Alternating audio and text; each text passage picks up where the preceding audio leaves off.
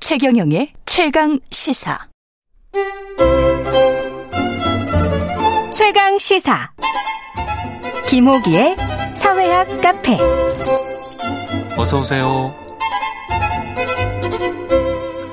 네, 뉴스의 이면에 있는 흐름과 우리 사회 큰 담론에 대해 이야기해보는 시간입니다. 김호기의 사회학 카페, 연세대학교 사회학과 김호기 교수 나오셨습니다. 아, 안녕하십니까? 네, 안녕하세요. 예, 오늘은 난 알아요. 뭐, 이 세대, X세대, 그, 낀 세대, 40대. 저는 X세대인데 40대는 아니라서. 예. 예. 예, 사- 저는 끼, 끼고 끼었네. 그러니까 40대를 예. 좀 오늘 주제로 예. 삼은 이유는 이제 두 가지인데요. 예, 하나는 그러니까 지난 몇 년 정치권을 포함해서 아, 특히 대선 이후 세대 교체가 계속 토론돼 왔습니다. 예. 그래서 어, 이 우리나라 이제 세대하면 가장 먼저 떠올리는 세대가 이 그 86세대. 예, 86세대. 옛날엔 386 세대라고 그랬고 이제 예. 나이가 들어서 586, 586 세대가 됐죠. 세대.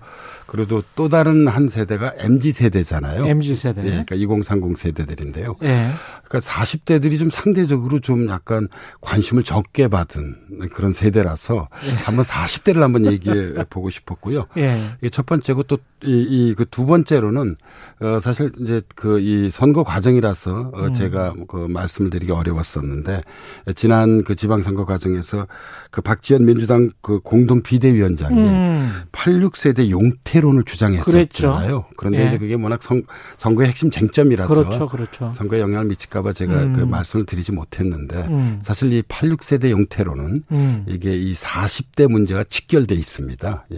그래서 그렇습니까?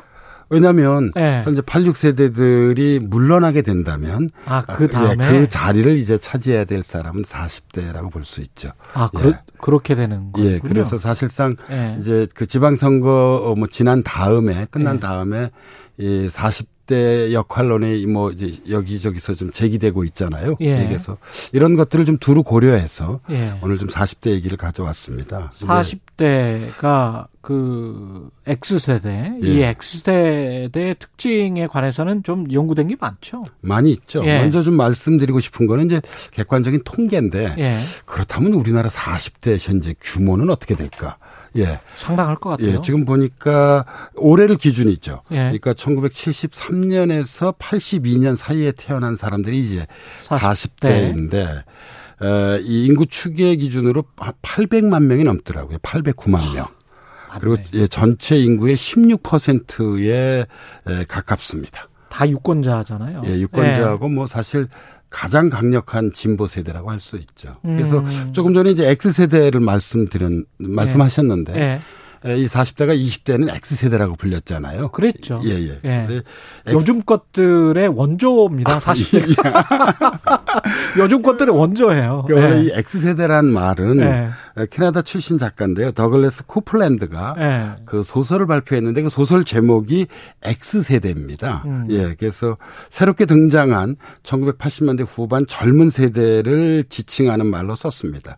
그러니까 서양의 경우는 그 앞에 아, 2차 세계대전 종전 직후에 냉전 세대가 있었고요. 그렇죠. 예, 그리고 냉전 세대 뒤를 이어서 우리가 1968년 음. 예, 그때 이제 학생 운동, 사회 운동이 거세게 일어났잖아요. 그렇습니다. 그래서 우리가 그렇습니다. 이들을 이제 68 세대라고 68 얘기하는데 세대. 예. 10P 세대하고도 긴밀하게 연관돼 음, 있습니다. 그러네요. 그러니까 이제 이런 네. 냉전 세대나 10P 세대하고는 다른 그렇죠. 그러니까 왜 X냐고 하면 뭐 어, 이 아- 알고 계신 청취자분들도 네. 많이 계시겠습니다만 정체를 알 수 없다. 그렇죠. 예, 얘들 뭐지? 뭐 이래서 X야. X 세대입니다. 세 가지 특징이 있습니다. 예. 그러니까 탈권위적이고 예. 그다음에 소비 문화에 익숙하고요. 예. 그리고 무엇보다 개성을 중시한 세대로 평가됐습니다. 예. 아무리 봐도 저는 X세대인 것 같아요. 우리나라에서는 이 X세대를 예. 낀 세대라고 부기도, 부르기도 했죠. 예. 음. 그런데 사실 이 낀 세대의 특징이 저는 그대로 요즘도 나타난다고 생각합니다. 예.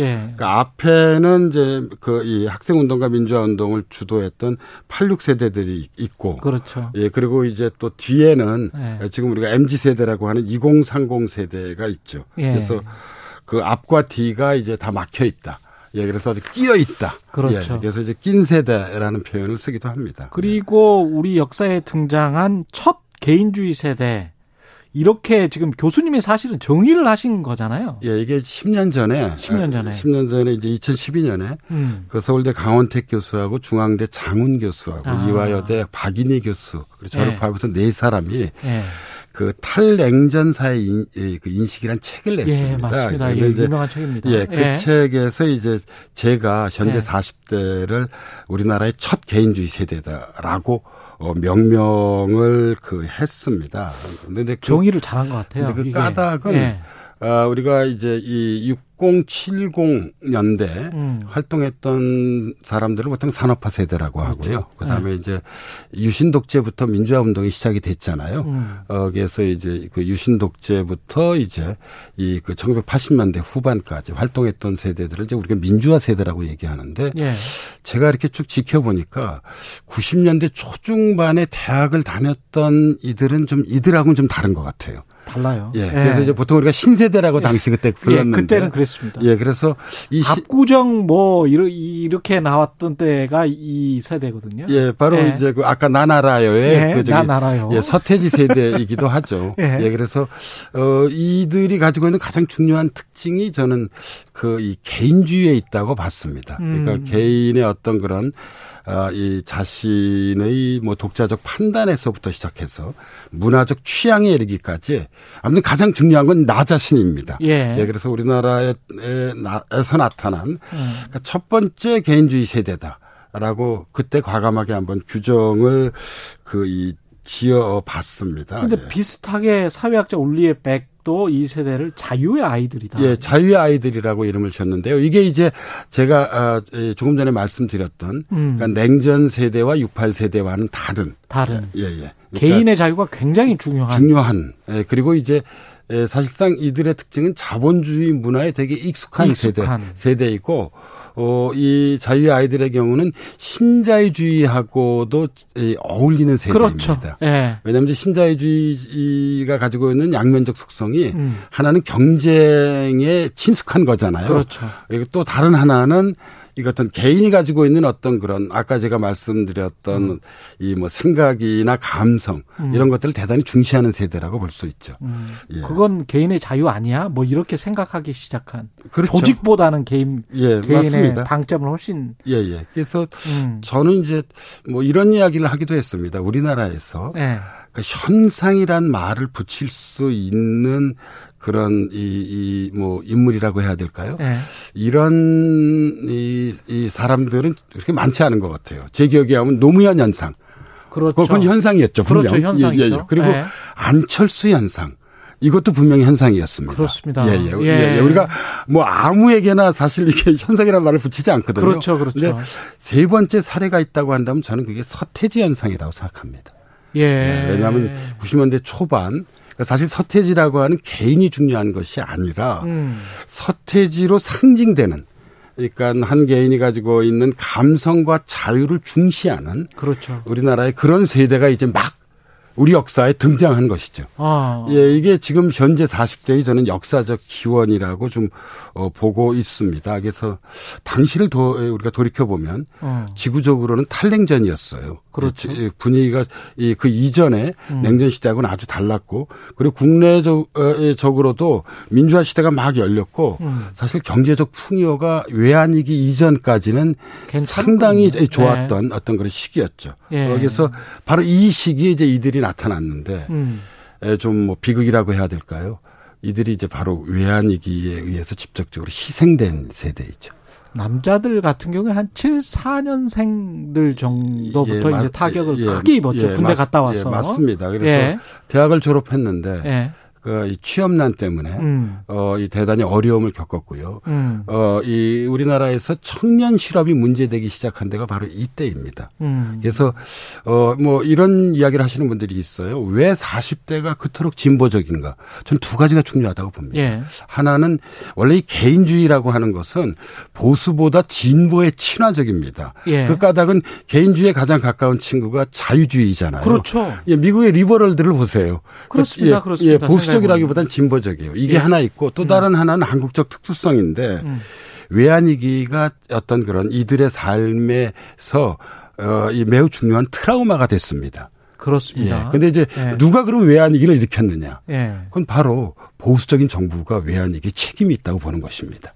아 그런 세대 경험이 예, 그래서 본인들 제가 사회 진출할 때 그 즈음에 나타나 그렇죠. 예, 예. 그래서 이뭐이뭐 진보가 무능할 수도 있고 보수가 무능할 수도 있는데 예. 우리나라에서 이 보수가 무능하다고 생각하는 가장 예. 제가 보기에 강력한 세대가 바로 이 40대입니다. 왜냐하면 예. 실질적으로 자기 삶이 직접적으로 영향을 그렇죠. 예, 이그 받았기 때문입니다. 예, 예.